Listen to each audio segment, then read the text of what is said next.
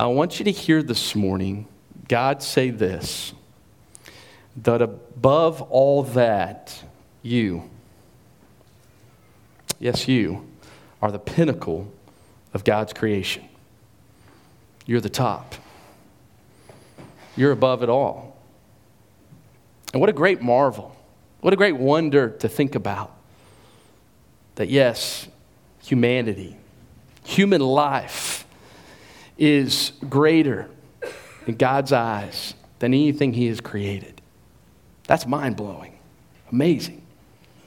And so on this Sanctity of Life Sunday, I want you to know that. That your life has great worth, has great value. God thinks you're something special. That's the story. That's the biblical narrative. That's what God wants us to embrace.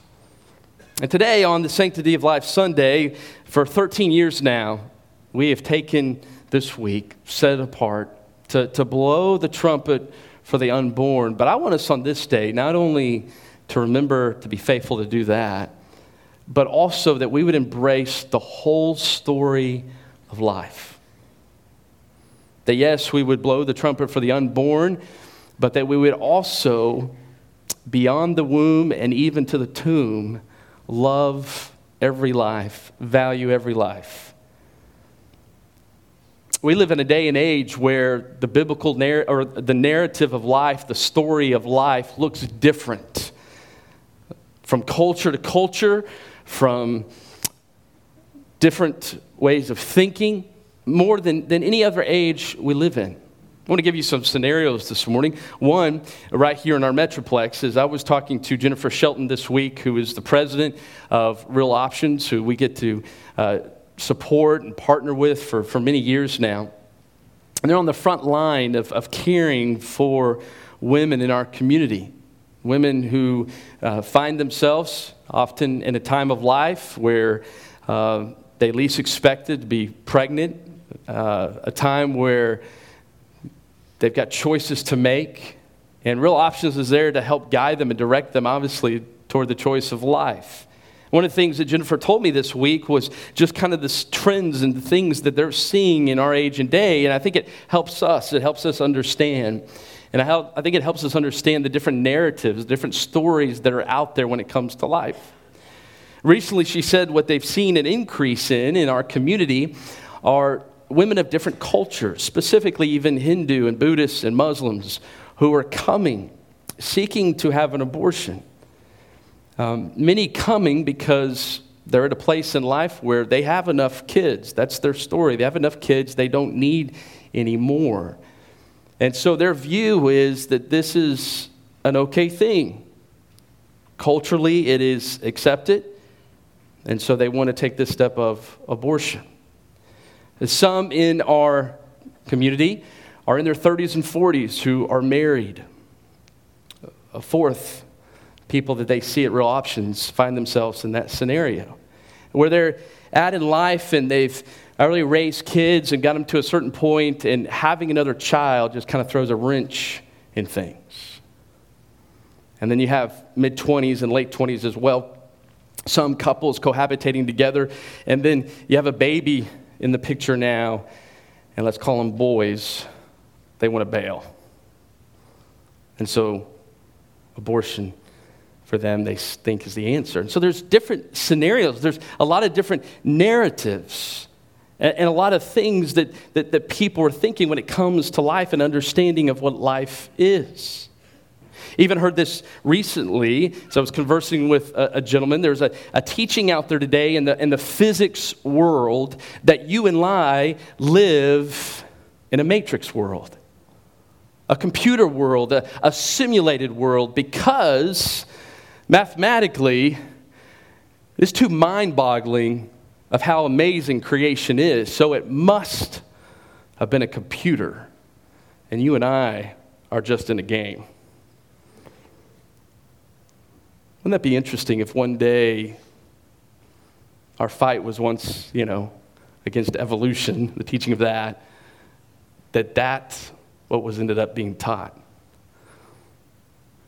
Not there yet, but the discourse, the conversation is out there. And so, what does that mean? Well, so it means the issue of sin and things like murder. And if I hurt you, if I do something to offend you, it's really not a big deal because we're just in this game. And so, what does that talk about the value of life? Not much. A lot of different narratives out there. And it got me thinking this week of all the different narratives, all the different backgrounds. And it's not about pointing fingers whatsoever, but it's understanding life. Who defines it? Who started it? And why life matters and why it matters to us, or it should matter to us. Because let's be honest, parents in here, the narratives we hear about today, that they're different than when we were raised. Most people were raised up on a Judeo Christianity kind of view about creation.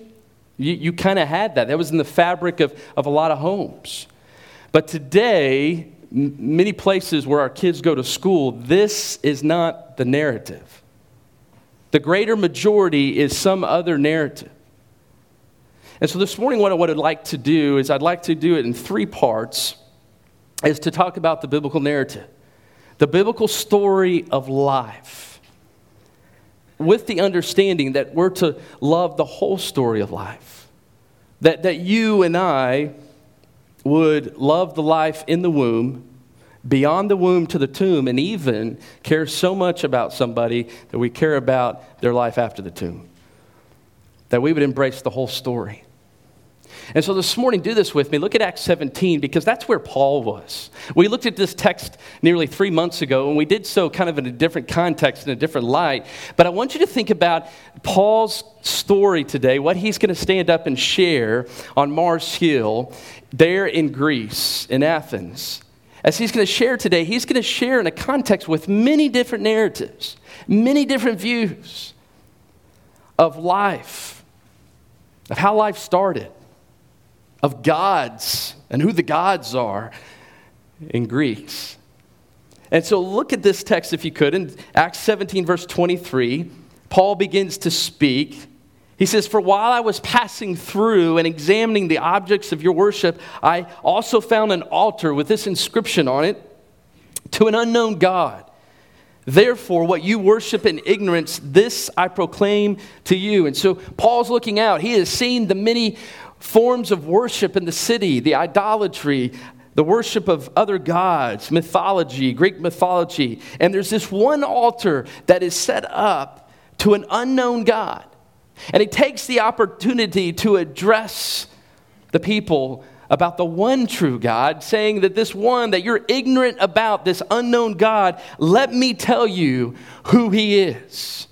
Let me tell you who the one true God is. Now, Paul's goal here is not to throw another God into their mix, but to let them know that he is the only God, the only one, and to make him known. And so, Paul's saying, I'm going to reveal to you the one true God, who he is, and the truth about life as I do, and the truth about you.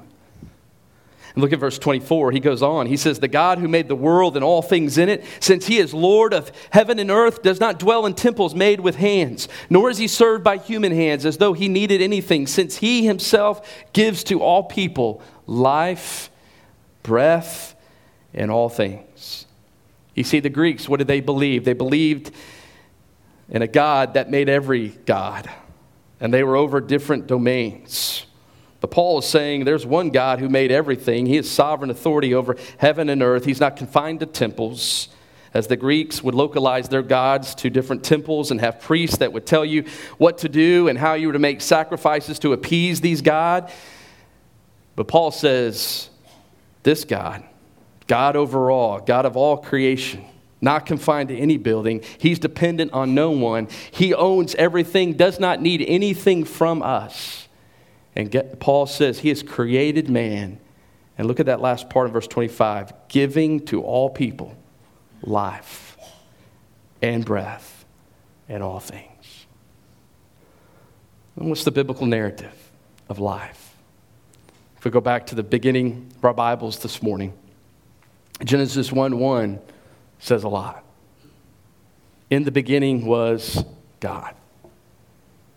And he created the heavens and the earth. He's the creator of all things. In him lies everything that is, is because of him.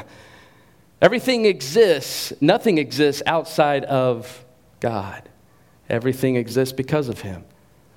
If you go further on in Genesis 1, after we see the creation of everything, the, the, the earth is starting to be filled the oceans, the moons, the stars, the great wonder that we talked about just a bit ago.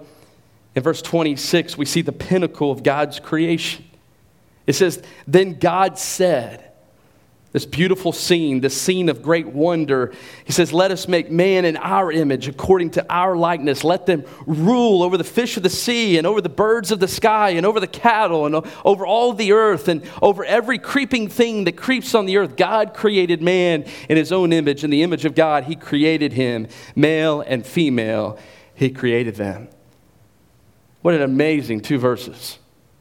Two verses that should cause us to marvel over God this morning. God is the creator. We see that here, but specifically as you look at these verses on the screen, I want us to see when it says God, that word God there is the word Elohim in Hebrew. The significance of this word is this it, it means one, but it also carries the idea of plural. It's a singular plural. And what do we know about God? That He is one, yes, but He is three persons. As you follow this verse, what do we see next? God said.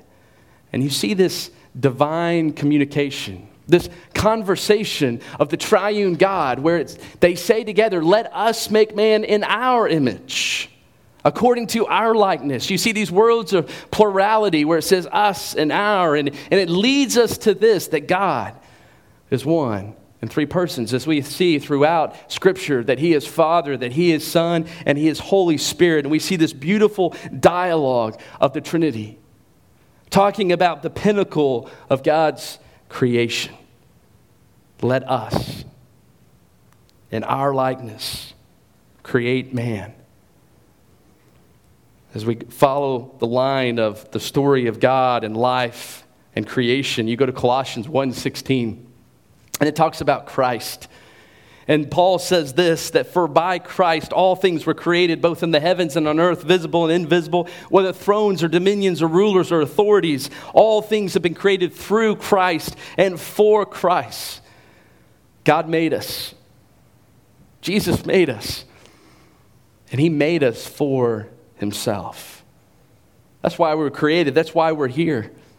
Paul calls Jesus in Acts 3:15 the prince of life. He's the originator of life. He's the author of life. And so what did God do in creation? In creating man, it says, "Let us make man in our own image." Back in Genesis 1:26 and in verse 27. You and I alone are God's special creation. Only God has created us like him. Like him in his image. This idea of image is the idea of carving or cutting. The idea of likeness comes from the root that means to be like. You put these two words together, and it means that God made us as a representation of Him. To be like God in certain aspects, in certain ways, with personality, with morality, with spiritual qualities that God and man share. That you and I would have self consciousness, that we would have a God consciousness, be able to, to realize who God is, even as Romans 1 says, looking at creation, recognizing, yes, there is a God. That we would have freedom, that we would have responsibility, yes, speech, and even moral discernment. We could go on and on and on, but ultimately, God created us in His image, in His likeness, that we would have a capacity for spiritual fellowship and relationship with Him and ultimately, you and I are to reflect God. We're reflecting the Trinity. That was God's design, that was His plan. And Patrick, if you want to put Genesis 1 back up just for a bit, I want to go back to it as well because not only were we created in His image and His likeness back in 26 and 27, but it also says this at the end of that that He created us both male and female. I don't know if you got that. There He goes. He created them, male and female. That, Part of the creative order is God's plan for gender. That, that you and I were created not with a, a choice of our gender, but He specifically created us to be male, and then He created female. Not a choice, but a part of the creative order, He has created us either male or either female. It's not a choice.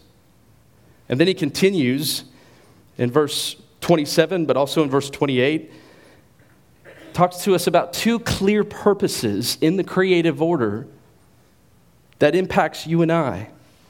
He says God blesses them. He's talking about man and woman. And he says to them, Be fruitful and multiply.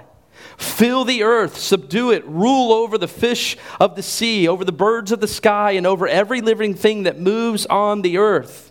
Part of the creative order, the narrative of life, is that you and I were made to rule. What does that mean? You and I were made to manage, we were made to steward everything that God has given us here on the earth. We're responsible for it. That includes work. We were made to work, we were made to, to oversee God's creation and manage it. Second, he says here, we'd be fruitful and multiply. God has made male, He has made female, and the only way to produce another person. This was God's plan, and no other way and no other plan He has given to us. And so He gives us these two purposes to rule and to be fruitful and multiply. This is the narrative, this is the story. And this is a story that, that many don't hold dear to, that many in our day to day don't value but we are to value it. Think more about God and His creation of mankind in Psalm 139, a familiar text this morning. Some hallmark text I want to give you from Genesis 1 to Psalm 139. In verse 13, it says, David is speaking about God. He's worshiping God with these words. And listen to what he says. He says, You, God, formed my inward parts. Literally, that inward part right there is my kidneys. Interesting, he points that out. But the idea is that you formed my organs, you've made them all. You wove me, God, in my mother's womb. You knitted me together. My frame was not hidden from you in verse 15. When I was made in secret and skillfully wrought in the depths of the earth. And then in Psalm 119, the psalmist says in verse 73 Your hands made me, fashioned me together. We exist only in God. And from the very start, God fashions the embryo with the chromosomes bearing the human code. The genetic makeup is present from the very beginning. That's God's work.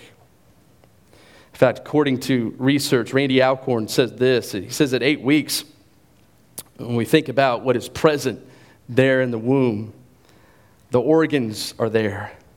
The brain is functioning, the heart is pumping, the liver is making blood cells, the kidneys are cleaning the fluids.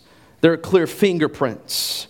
Some babies are even sucking their thumbs and responding to sound at eight weeks. What we have here after conception is a person from the very beginning. In fact, Psalm 139, verse 16 continues and says, Your eyes have seen my unformed substance. This is David talking about God. In your book were all written the days that were ordained for me, when as yet there was not one of them, God. The triune God knew us before we were even in our mother's womb. He knew our destiny, He foreknew our days. And so, what's our response to this narrative? In Psalm 139, David tells us. In verse 14, it says, I will give thanks to you, God, for I'm fearfully, I'm wonderfully made. Wonderful are your works, and my soul knows it very well.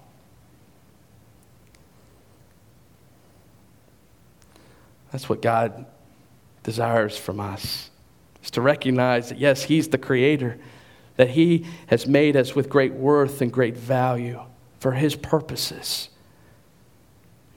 and that our souls would know it very well. But obviously, we live in a world that does not respond that way. And at times, that leads to injustices in many different forms, horrific sin in many different forms in the age that we've lived in. Even when it comes to the womb, to such defining issue of abortion in our age. And this isn't just a, when we talk about this topic, and I'm always careful when we do to do this with sensitivity.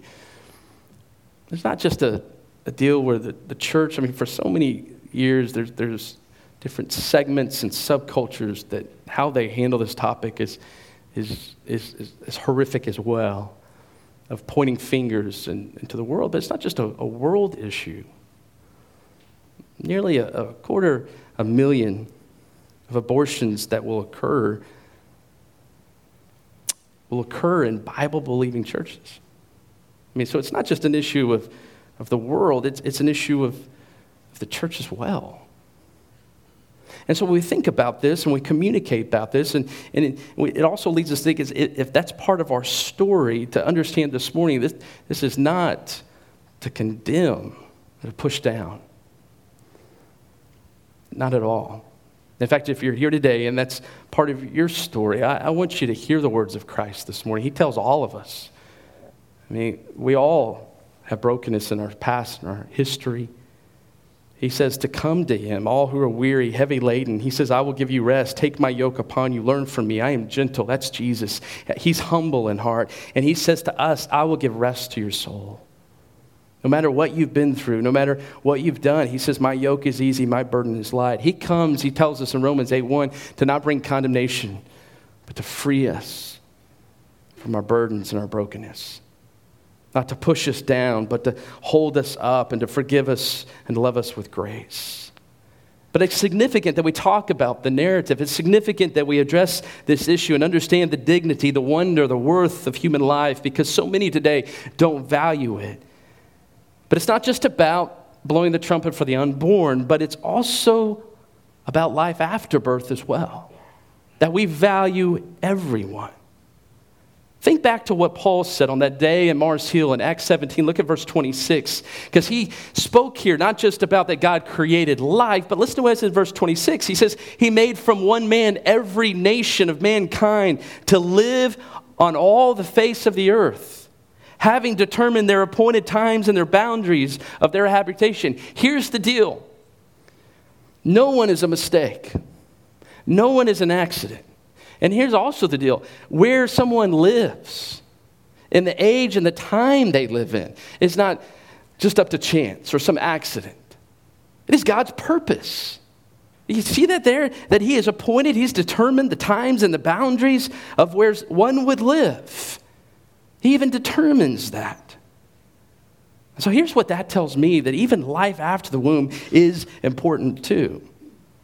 That you and I should be pro life from the womb to the tomb as well.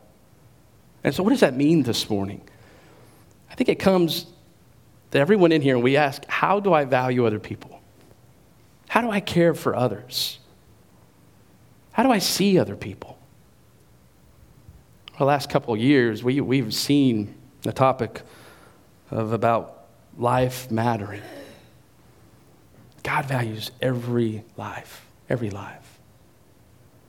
What does he tell us? From, from places like John 13, where he tells us to, to love others, to love your neighbor, uh, to care for others as you would want to be treated as well.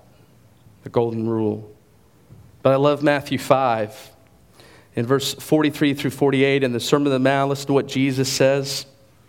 He says, You have heard that it was said, You shall love your neighbor and hate your enemy. Obviously, Jesus is not for that. He says, I say to you, love your enemies and pray for those who persecute you, so that you may be sons of your Father who is in heaven, for he causes his sun to rise on the evil and the good, and sends rain on the righteous and the unrighteous. For if you love those who love you, what reward do you have? Do, not, do you not even, uh, do not even the tax collectors do the same? If you greet only your brothers, what more are you doing than others?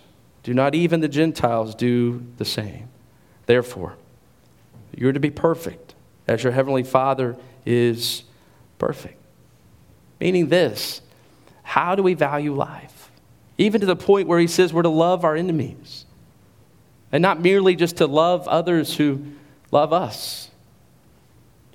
But we're to love all people, to care for everyone, no matter when they have lived, where they have lived, what they look like, what they have, what they don't have, what shoes they wear, what clothes they wear. We're to value all, especially the broken. James 127 James says, Pure and undefiled religion in the sight of our God, our Father, is this to visit orphans and widows in their distress, to keep oneself unstained by the world. You and I are to provide love and care for the young, the elderly, and the widows. We don't just fight for the baby in the womb, but for the little infant of single mothers struggling to make it.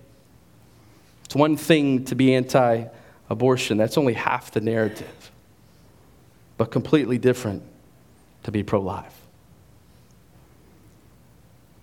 I love one pastor in Atlanta. I've enjoyed just trying to understand his world a little bit and understand some of what he's written. His name is Leon Crump, and listen to what he says. He says, Anti abortion means you have a conviction that it is murder to kill a child in the womb. And he says that's, that's a good position. But he says to be pro life means that you not only want that child to enter the world, but that you want that child to thrive when they enter the world. Not just about getting a child into the world, but about making sure children flourish as human beings once they're here. And he shared this cartoon a little bit just to kind of give a picture of sometimes the attitude of our world. We'll do whatever we can to protect your life. That baby is in the womb, and rightfully so. But what do we do after that? Different comments being made, like now you're on your own, get a job, moocher.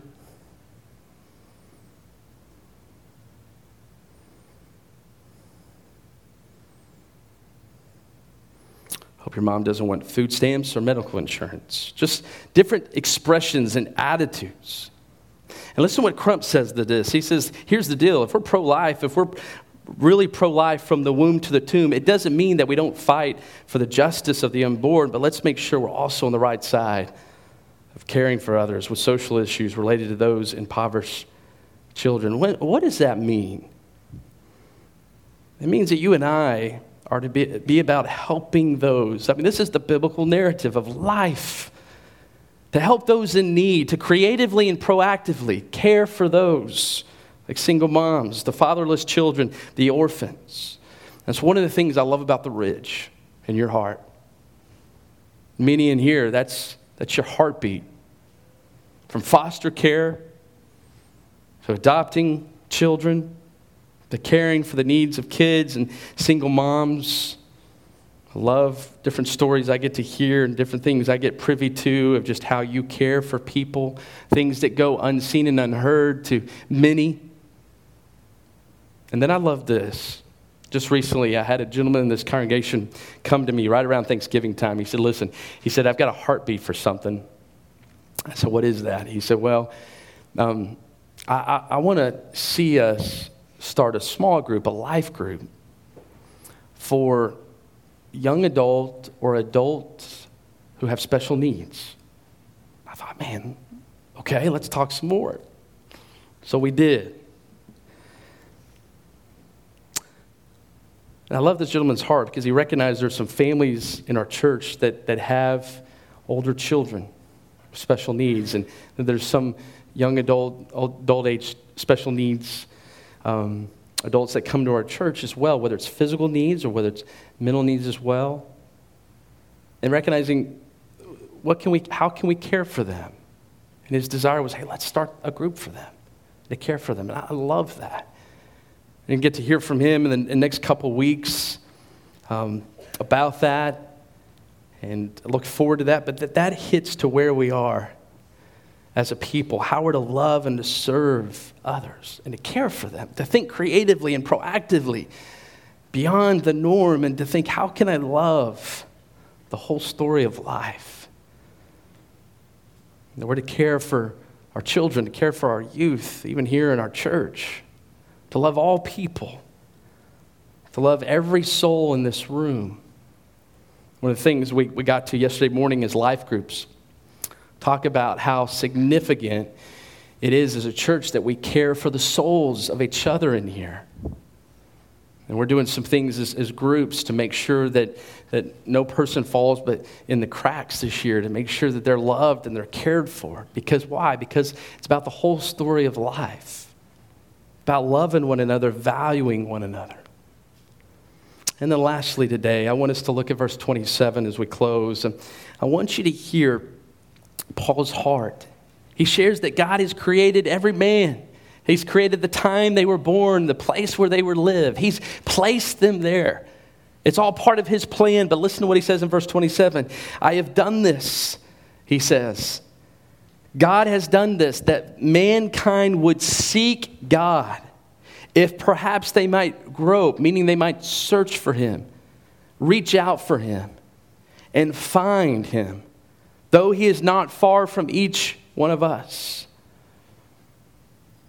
The heart of Paul is that we would understand the narrative of life, but that ultimately we understand that in this life, the greatest thing we could ever have is a relationship with God. That God created us in his image that He created us in His likeness so that we would know Him and have a relationship with Him. He wanted people to know the gospel, for it speaks of Jesus, who not only gives life, but eternal life. God punctuated the cause for life when He chose to enter the womb Himself for our sake. Could you imagine the ultrasound of the living God at eight weeks? If you could do that, Mary came in. Imagine that ultrasound at 20 weeks or full term. That's what God did. He came and He dwelt among us. He showed us who God is, the great value of life, and how He not only values life here on earth, but He allows, He values our soul to the point that He was willing to die for us, and raise again for you and I. As I go back to the story, of real options this morning. I share with you at the beginning some women of different cultures and different backgrounds Hindu, Buddhist, and Muslim. Four specifically this past year, as they have come into the office with the intention of aborting a child, God met them with a different narrative. And that's why I think it's so significant to remember that, that some people just have different stories, they have different narratives, they have different understanding. And how significant our role is to just say, hey, listen, can I, can I tell you a different story?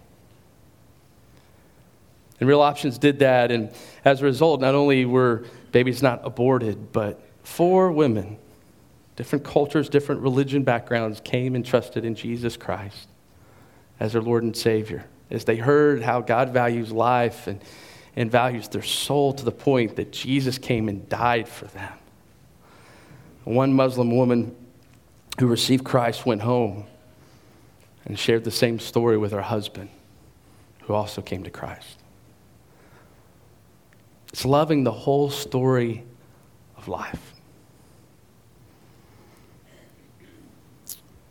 That's our prayer as a church. Yes, blow the trumpet for the unborn. Not everyone knows the narrative.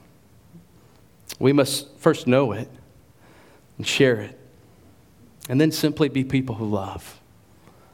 Be a loving church, valuing all life, all people, all walks, all different backgrounds, all different cultures. Love them. That's what Jesus desires from us. And ultimately, that we would love their soul, that we would Tell them of Jesus and what he did for them. Let me pray for you.